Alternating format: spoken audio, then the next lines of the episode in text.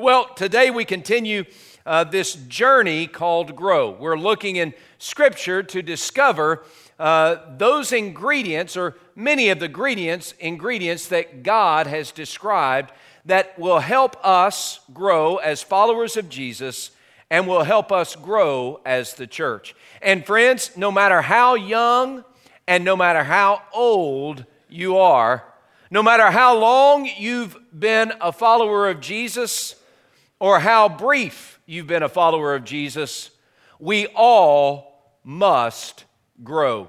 None of us have arrived. Not one of you, not one of me. None of us have arrived, and we all are in need of growth as a follower of Jesus. Our church is in need of growth. Until Jesus comes and collects us home to heaven, our church needs to grow. As long as there's one more person who doesn't know Christ, that's one more person that we need to grow into the body called First Norfolk. And the, the question is, how do we grow? What is the biblical description of what it takes to grow as a follower of Jesus and as a church? And one of those answers is prayer. Uh, we're going to look at prayer. Last week uh, through Facebook, we, uh, we looked at Luke chapter 22. We heard Jesus praying in the Garden of Gethsemane before he was arrested and, and, uh, and before he was crucified. He went to the garden and, and, and he went a, a, a, little bit further from his disciples. But while he was leaving his disciples, in Luke 22, he says, Pray lest you enter into temptation. Then he goes a stone's throw away and he kneels before God and he begins to pray. And he says, This, Father, if it is possible, let this cup pass from me. Nevertheless, not my will, but yours be done. And uh, the scripture says that, that God sent an angel to strengthen Jesus. And then the next verse, it says that Jesus, being in agony, even though he is being strengthened by God, Jesus, being in agony, prayed more earnestly. And the earnestness of his prayer uh, was symbolized and portrayed by sweat dropping off his brow as if they were drops of blood. He gets up from his praying time and he goes and he finds his disciples asleep from sorrow, Luke wrote. And he says, Why are you sleeping? Rise up and pray, lest you enter into temptation. As we looked at that passage, there are some things that, that we begin to learn about prayer and how praying must grow us. First of all, we saw that uh, praying is powerful to grow us, to grow our church, and to grow us personally as followers of Christ Prayer is most powerful when it is a daily practice. Jesus went to the Garden of Gethsemane, Luke wrote, as was his custom, which means that that was something he did regularly. He went to the Garden of Gethsemane regularly to pray. Prayer is most powerful when it is our daily practice. Second thing we learned is that, that uh, uh, we grow when we uh, find our security in God's embrace through prayer. Uh, when we pray, uh, Jesus went to the Father to pray because he knew that God was the only one who could secure him facing uh, the, all the suffering and the pain and the sorrow and the, and, and the, and the torment uh, it was more than his humanity could bear, so he runs to the Father, into the embrace of the Father, kneels before the Father to find security there. Even though he was still going to go through all the pain, he needed his Father's embrace to find security.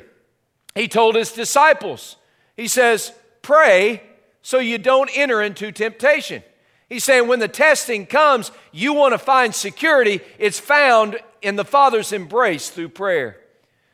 Prayer is powerful when it's our daily practice, and prayer uh, gives us security in the Father's embrace. The third thing we saw uh, was that, that uh, uh prayer uh, is powerful and helps us grow when we're praying the will of the Father. And so often we pray, Our will be done, but what Jesus teaches us is that we grow when we're praying God's will be done, even when it runs counter to what we want. That, that's not really how we normally pray. And I'm not just painting us in a negative light. This is me too. I mean, I, we so often pray God, this is what I want. Will you make it happen? I mean, it's just us, right? I'm, really? Isn't that so often how we pray? God, this is what I want. Will you make it happen? Now, there is a place for that in prayer. It's called, it's called petitions or supplications. That, there is a place for that in prayer. But what prayer does, and as we grow in our relationship with God, what prayer does is it adjusts what adjusts what we want to match what God wants. If you're praying contrary to the will of God, then you're not really praying. You're just giving a list. You're, you're just making your Santa Claus list. Prayer is where we talk to God, He talks to us, and then we, because He's God, we're not, right? We adjust our will to match His will. If you're not willing to adjust your will to match God's will, either you're not a follower of Jesus or you're so immature as a follower of Jesus, or you are just a stubborn follower of Jesus but regardless, you're not growing in relationship with God. It is not spiritual to pray your sweet little prayers all the while hardening your heart against what God wants. That's not spiritual, that's rebellion. Jesus said, Not my will, but yours be done. That's how we know we're growing, is when we embrace God's will through prayer. The last thing we saw last week by the way, this is a whole sermon in a few minutes, but last thing we saw last week in this passage is that as Jesus prayed, God strengthened him. And that's really what we can know and, and the promise that we can hold on to as followers of Jesus even today. When we pray, God will strengthen us. When we go and open our hearts before God, kneeling before Him, submitting to Him, uh, opening our hearts to Him in, in submission and worship and adoration. We say, God, now, I, not my will, but yours be done. And, and God, this is what's happening in my life, and it's painful, and I don't like it, but God, this is what's happening. And regardless of what you tell me I have to do, I'm submitting to you and I'm giving myself to you. And, and the Bible says that God sent an angel to minister strength to Jesus in that time. And the same thing is true for us. When we pray God's will and, and submit ourselves to Him, He will give us strength, He will supernaturally strengthen us. But I want you to note the next verse. I think it's verse 43 of chapter 22. Luke 22, 43. It says, it says, all right, so the angel comes and gives strength to Jesus. The very next phrase, and Jesus, being in agony, prayed more fervently. See, what happens is so often we get caught up in this idea that I'm going to pray, God's going to remove the pain, and I'm going to move forward. And sometimes he does that.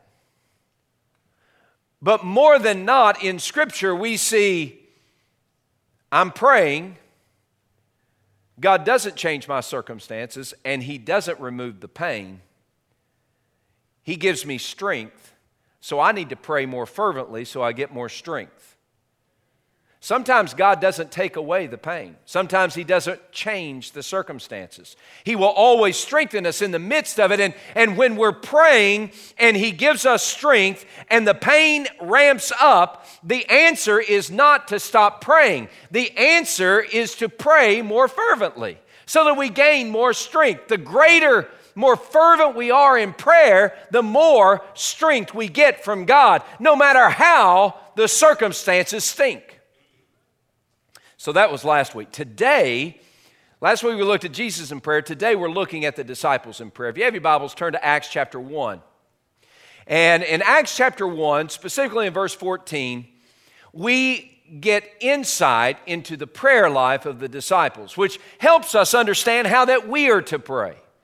And, and the disciples, uh, here they are, the 11 disciples, Mary, um, uh, the women who followed Jesus, Mary Magdalene, Mary and Martha, probably, uh, uh, Mary, the mother of Jesus, and then the brothers of Jesus, they're all in this upper room.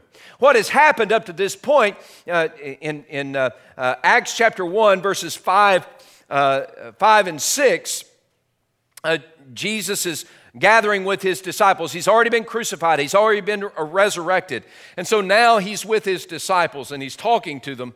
And, and they ask him in verse 6 Jesus, are you going to inaugurate? Are you going to unleash the kingdom of Israel right now? Is this what's the next step? Jesus, you've been killed on a cross. We thought doom and gloom. Then you were resurrected from the dead, and we thought victory. Now, are you going to bring about the kingdom of Israel? Are you going to break through in this dark world the wondrous kingdom of God? And Jesus responds in verse 7 He says, It's not for you to know the time or the seasons or the places that belong only to the mind of God. I love verse 7. Can I just, and this isn't part of the sermon, but it's a really good word for us today. Verse 7, Jesus said and says to us, Stay in your lane. Take care of what God has given you to take care of and let God take care of what is His to take care of. It is not our business to dictate to God when the second coming is supposed to happen. It is not our business to know the dates or the times or even the, the, the, the circumstances that, that, that His second coming is going to happen. We, that's not our business. That's God's business. Jesus said, Stay in your lane. Here's what you need to focus in on. But you will receive, this verse 8, but you'll receive power when the Holy Spirit has come upon you, and you'll be witnesses for me in Jerusalem, Judea, Samaria, and the uttermost parts of the earth. Jesus made it very clear to them what they're supposed to be doing. And really, it sets the pattern for their life as it's described in chapters 1, 2, 3, 4, 5, 6. And Jesus said, Here's what you're supposed to be doing. You're supposed to be a witness for me throughout the world. You're supposed to be a witness for me in the places that you go and even in the places that you're not really inclined to go. You need to intentionally go there and be a witness for me. And Jesus was saying, Here's your purpose. Here's God's vision. Here is your plan. Go be a witness for me. And prayer helps us stay in our lane. It, prayer helps us leave with God the things that belong to God. And prayer helps us embrace the things that belong to us. Now, that's exactly what happens after Jesus ascends to heaven. Um, the disciples get in the upper room and they begin to pray. Look at verse 14. In verse 14, uh, of, of Acts chapter 1, it says, These all, these being, being the disciples, plus the women who followed Jesus, plus Mary, the mother of Jesus, plus the brothers of Jesus, these all continued with one accord, one accord in prayer and supplication with the women and Mary, the mother of Jesus, and with his brothers. So the disciples, the 11 that remain, Judas is dead. And the 11 remain. They get in the upper room with Mary, the, mo- the mother of Jesus, the women who followed Jesus, and the brothers of Jesus, and they prayed. The first course of business, they didn't strategize how that they would go to Jerusalem, Judea, Samaria, and the uttermost parts of the earth. That's not the first thing they did. And they didn't sit down with spreadsheets trying to analyze what is the next great sermon series they need to preach. And they didn't, they didn't get with their financial backers and say, How are we going to pay for this plan?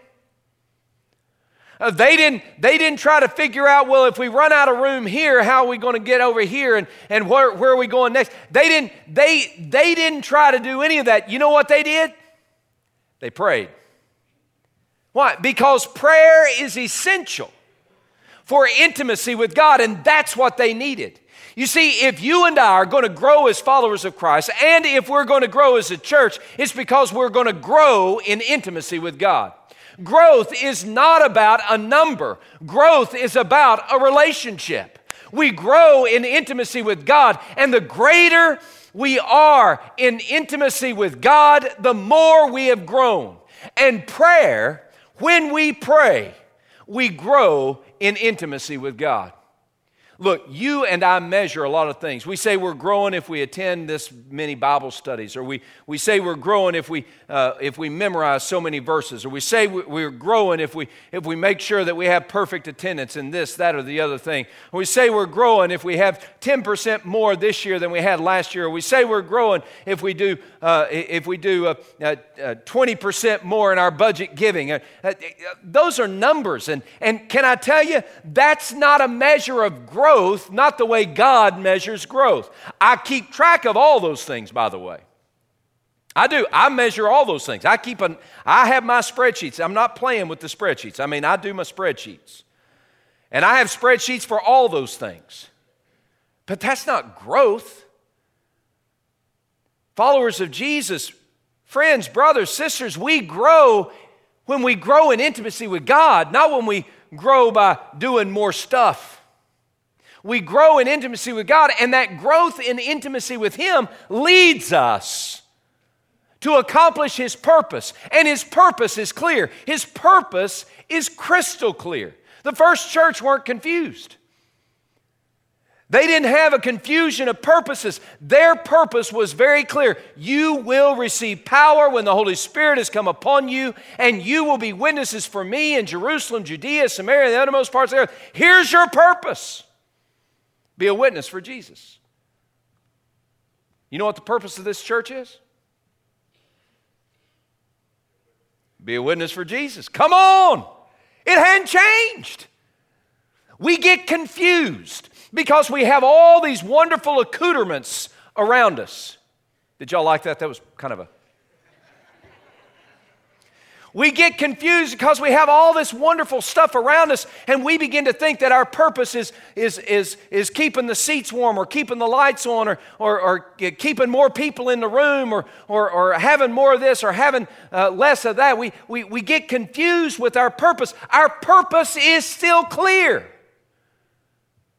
You will receive power when the Holy Spirit has come upon you, and you will be witnesses for me in Jerusalem, Judea, Samaria, and othermost parts of the earth. The, the first disciples weren't confused. They knew what their purpose was. They weren't consumed with a desire to make sure that people in their clan were happy or to entertain the troops or entertain the crew or, or, or, or to get more money in the coffers. They, they weren't confused about that. That's not their purpose. Guys, listen. First Norfolk, listen. Our purpose is clear. You'll receive power when the Holy Spirit has come upon you, and you will be witnesses for me in Jerusalem, Judea, Samaria, and the uttermost parts of the earth. Follower of Jesus, your purpose is still clear. You will receive power when the Holy Spirit has come upon you, and you will be witnesses for me in Jerusalem, Judea, Samaria, and the uttermost parts of the earth. As we pray, we grow in intimacy with God so that we can fulfill the purpose that He's given us to fulfill. We grow in relationship with God through prayer. Why? Because intimacy grows through communion and conversation. And this, this is a, just like a proverb. It's a, it's a wisdom say. You, if you're in a relationship, whether it's a husband wife relationship, a father daughter, daughter, son mother relationship, whether it's a dating relationship or a friend to friend relationship, it's just this simple. If you communicate,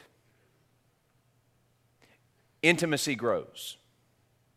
If you do not communicate, you will not grow in intimacy. And by the way, communication is not leaving a to do list on the refrigerator.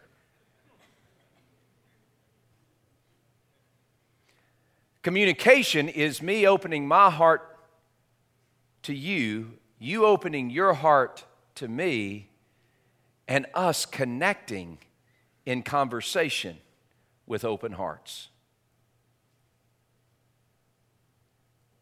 Prayer is when we cry out to God with an open heart and He speaks to us with an open heart.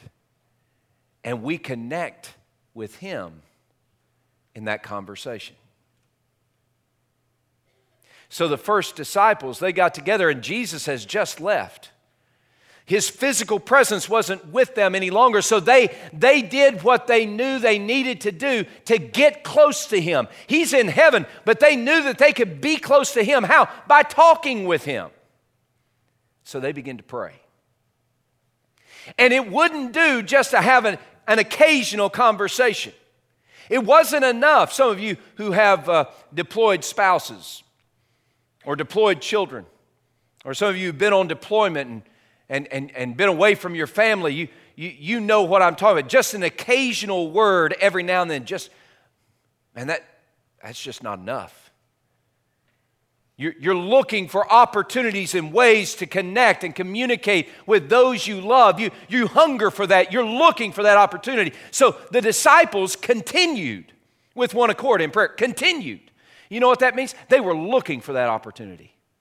They were yearning for that moment. They were, they were, they were, they were consistently, persistently looking how they could communicate with God. Why? Because that, that communication was what connected them in relationship, and they needed God. I think part of the reason that we don't communicate with God in prayer is because we don't know that we really need Him.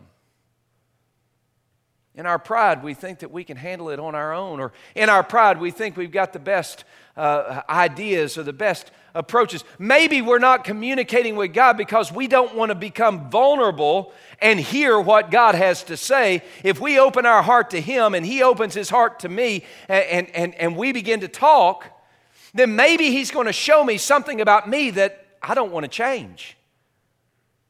And so we, we just don't talk to Him. Have you, ever, when I was a kid, um, and, and away at college, and, and mom and dad would want to know about my grades. That was before the days of cell phones, by the way. No such thing as texting, and email was not a reality. All we had was a landline and snail mail. And if my grades were not good, Conversation between me and home, non existent. And they would call and call and call and call and call and call and call. Oh, he's out. He's out. My roommate had it down. Oh, he's not here. I'd run out of the room. He's not here. Why? Because I knew that if I had to tell them the bad news about my grades, that then they would make sure that I had to adjust the things I was doing so I wouldn't repeat that bad grade scenario. Y'all know what I'm talking about? In our relationship with God, one of the reasons we stop talking to Him is because if we open our heart to Him and He opens His heart to us, then He's going to reveal certain things about us that He doesn't want us to continue. And we don't really want to give those things up. If that's who you are today, please understand you're not going to grow until you relinquish control of the thing you don't want to give up. Intimacy grows through communication. Secondly, intimacy grows through harmony. Not harmony.com, although that's neat. Uh, harmony, it's where voices connect and sing the same song. It's where lives connect and go in the same direction. The scripture says in verse 14 that the disciples and, and, and the, the, those early disciples, they, they, they, they continued with one accord in prayer. Being in one accord means that, that we, the church, speak with the same voice, move in the same direction. We have the same purpose and the same vision. You want to know what creates disharmony? It's when, when we are not growing together. Now, disharmony devastates growth. Disharmony devastates your growth and my growth. It, it, it, it demoralizes, it devastates, it, it, it dismantles growth. If, if Edie and I, my wife and I, if we're in a fight, if we have disharmony, uh, then it affects everybody in the home. Not, not just her and me, it affects all my four daughters and the two dogs and the cat. It affects everyone. Why? Because, because if Edie and I are not singing with the same voice, if we're not moving in the same direction, then everybody's affected and growth is hampered. Intimacy is diminished. Same thing's true for the church and for you and me in the church. The reason the, the first disciples grew in intimacy with God is because the first disciples were walking in harmony and praying in harmony. And they were with one accord. And they got together and they knew their purpose. They knew their destiny. They knew their destination. They were committed to it and they were walking in that direction. What happens to us? We get so sidetracked and wrapped around axles about things that are not important to God, and we wonder why it is we're not growing or we disconnect ourselves from the body of believers. You know that there are people in our church who are not here today because they're living in disharmony with other people in this body of believers. And, and it's, not, it's not that they don't count themselves as members of First Norfolk anymore, they just stop coming here. Guys, that's not spiritual, that's immaturity. And it's a picture of someone who is stunted in their growth. Look, there is no way for you and me to grow as followers of Jesus if we're not connected to the community. At best, you're going to have stunted growth. We, we don't grow to the full measure and stature of Jesus Christ as followers of Christ unless we are connected in the body of believers with other believers in this setting, singing in harmony together, moving in the same direction together, praying together with one accord. You say, well, that was just a dozen or so people in Acts 1. Yeah, but in Acts 4, it was hundreds and hundreds of people. In Acts chapter 4, I just read it a few moments ago, uh, the, the, the whole church was gathered together, and when they got word of James and uh, Peter and John being released from prison and all that that was said, they, they w- began to pray with one accord. Uh, what creates that one accord? They had not lost sight of their purpose as a church. They had not lost sight of their purpose that God had given to them as followers of Jesus. What was that? What is the purpose? But you'll receive power when the Holy Spirit has come upon you, and you'll be witnesses for me in Jerusalem, Judea, Samaria, and the uttermost parts of the earth. You want to know what gets us disharmonized?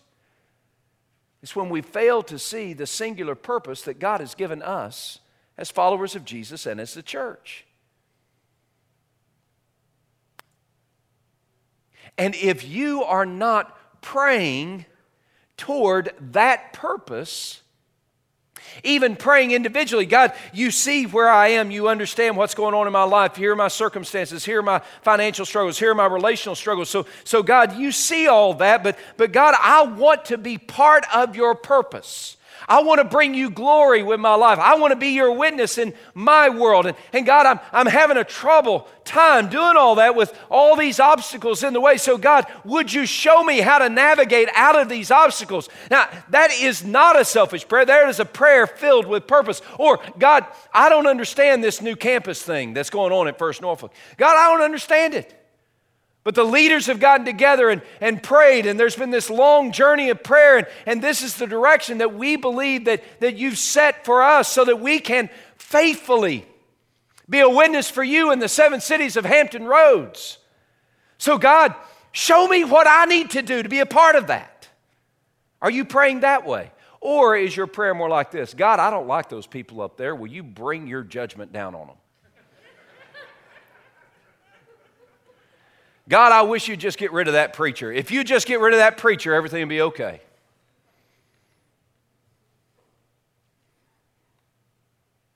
God, I can't believe that you've let this church be what it is today. It's not like it was when I was 10. Of course, that was 1940 when you were 10. I don't mean that ugly. I really don't. But what stores in Hampton Roads are the same as they were in 1910?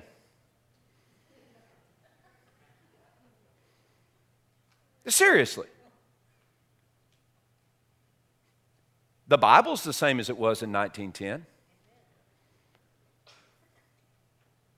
But that's different than, can't believe they're playing those drums in that church now. Right?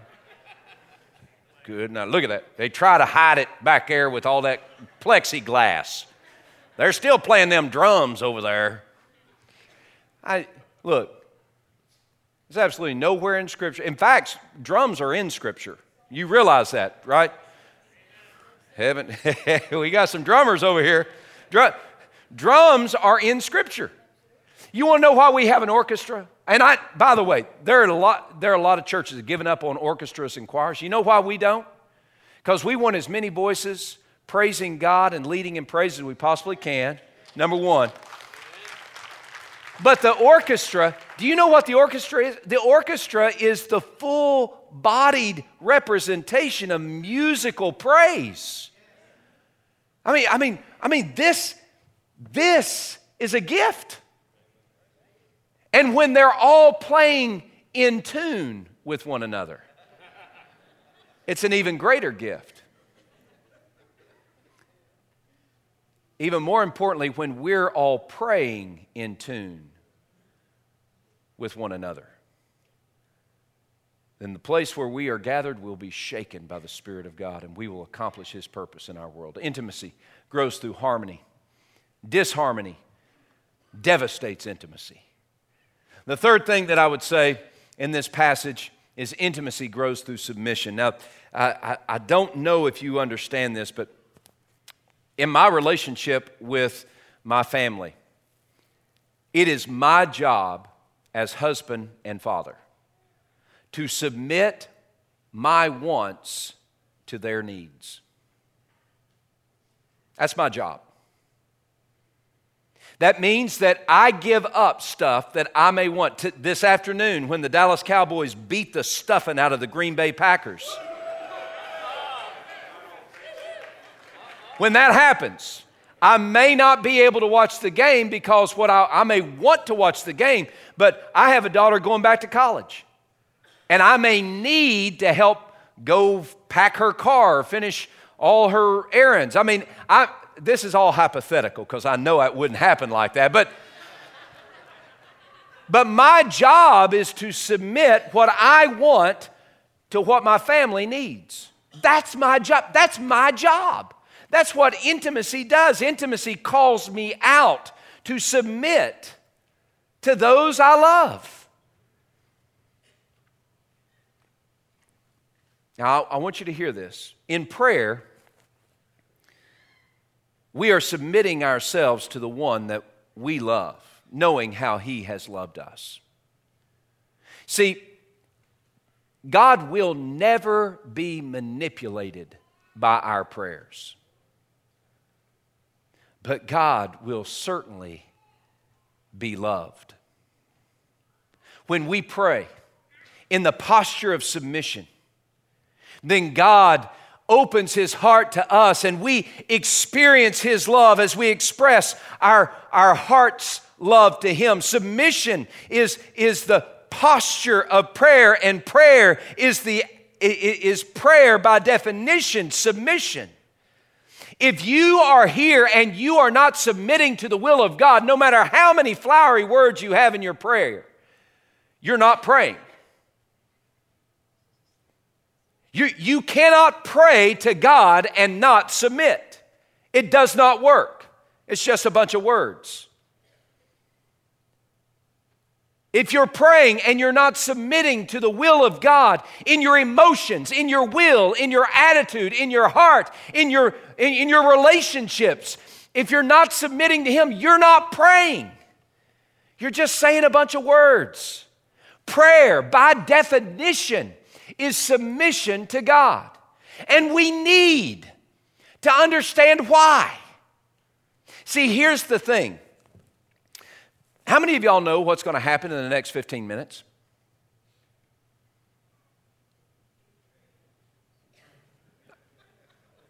I mean, I mean, you don't know what's going to happen in the next 15 minutes. I don't either. God does. How many of you can predict what's going to happen in the next five years? You can look down the corridor of time and see five years into the future, and you can predict with absolute certainty this is going to happen in five years. How many of y'all can do that? By the way, don't raise your hand because then we would have to call some people. right? We can't predict the future. You know God does, He already knows the future. Matthew chapter 6, verse 8.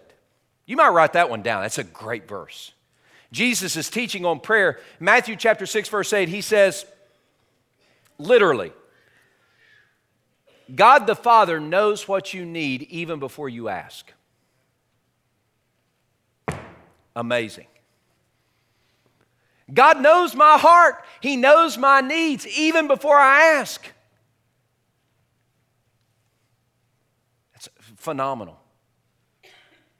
God knew the needs of Jesus when he went to the Garden of Gethsemane and prayed. But do you know what Jesus said? Jesus said, again, he said, God, this is my need. And there's nothing wrong with expressing your need to the Father. That's good. You're opening your heart to him. I'm very honest with God about my emotions sometimes, about my, about my disappointments, about my expectations, even about my sinfulness. That's good communication. That leads to greater intimacy. But as I'm honest about my needs, I'm submitting myself to him.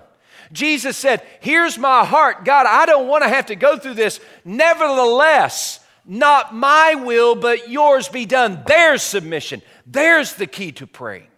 There's the key to intimacy with God. It's submitting my will to, to the Father's will. After all, when Jesus taught us to pray, He said, Pray this way Our Father who art in heaven, hallowed be thy name. Thy kingdom come, thy will be done on earth as it is in heaven. Then, after we're praying, God, your will be done in my life and in this world, then give us this day our daily bread. What we do is we give God the laundry list of all the things we want Him to do, and we never submit anything to Him. We say, God, now here's your job. You do it. We've gotten out of our lane.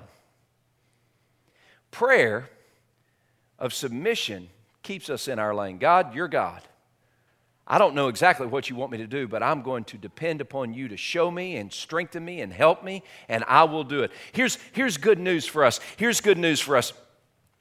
How many of y'all travel?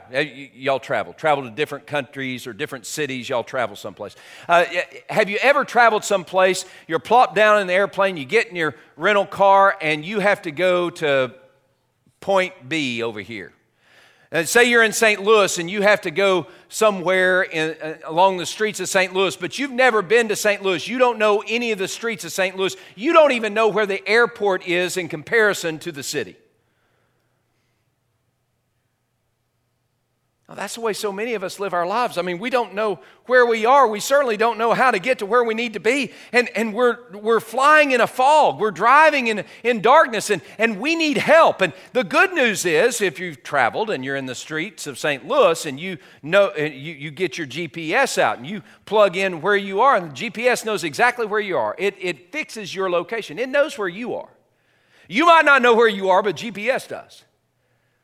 Not only that, you plug in the destination, this is the address where I'm supposed to go. The GPS will say, okay, here's where you are. I can take you to where you need to be.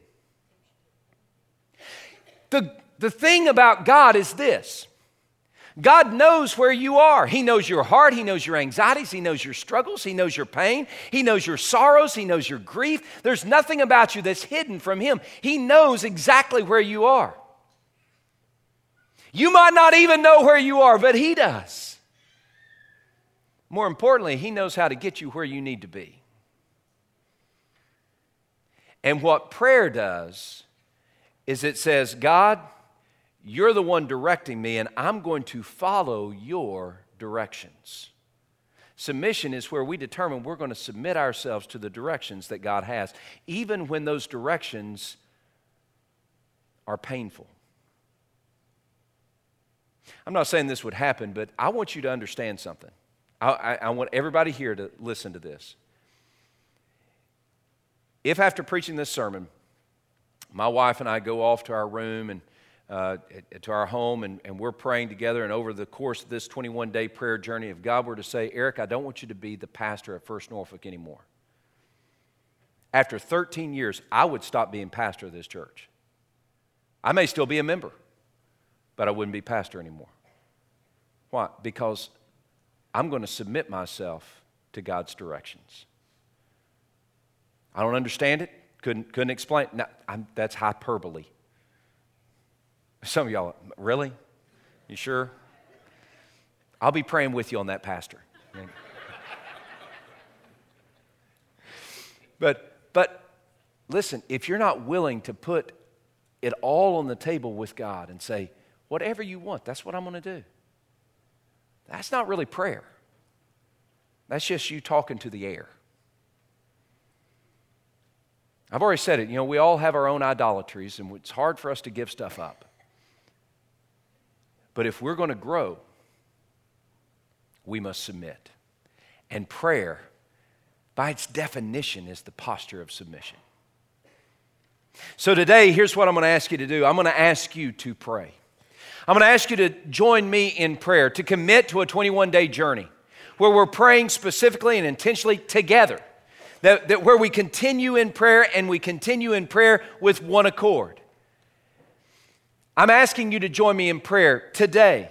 Maybe God's leading you to give up something. Maybe He's already pinpointed the things that need to be submitted in your life. Maybe you need to come to this altar and pray. Maybe you need to come to one of these ministers. There was a, a, a young lady who came forward uh, at, at the last service, and, and I've talked with her on several different occasions, and she's been struggling whether or not God wants her to be part of this church family. She's been struggling because of certain ideas that she already had in her heart about what church should be like, and, and this isn't quite like what she had really had in her mind or in her heart. Today she came forward and she said, God has told me I need to submit to Him and be part of this church family. Guys, maybe that's what God's doing in your life today. Intimacy comes through communication. How are you talking to God? Intimacy comes through harmony. Maybe you're out of sync with what God wants in your life, in your family, or in this church, and you are out of sync. Maybe you need to repent being out of sync. Intimacy comes through submission. Maybe you've been holding on to something, you hadn't let it go. Maybe it's a relationship or an idea or a thought or a process of, of living, and, and you just refuse to let it go. And, and today, God's calling you to submit. In the next few moments after, after I lead us in prayer, we're going to enter into this season. Ministers will be here, and this altar will be open. You come and you pray as God leads you. So, right now, just bow your heads. That's all. Enter into this this posture of prayer, this, this attitude of prayer. Father, right now, as we have gathered in your name, I pray that you would speak to our hearts, that you would take hold of us in this place and at this time. God, that, that we might experience your renewing work in our lives, where we grow in fellowship and friendship with you, where, where we become humble before you. God, show us how to fear you, how to bend our lives before you. God, in these next few moments, as you, as you speak to those who have gathered, I pray that you draw us to this altar to pray and draw us to these ministers to receive help and prayer and, and instruction and draw us to praise you as we sing songs of praise to you. Be glorified as you shake this place with your presence. And it's in your mighty name that we pray. Amen.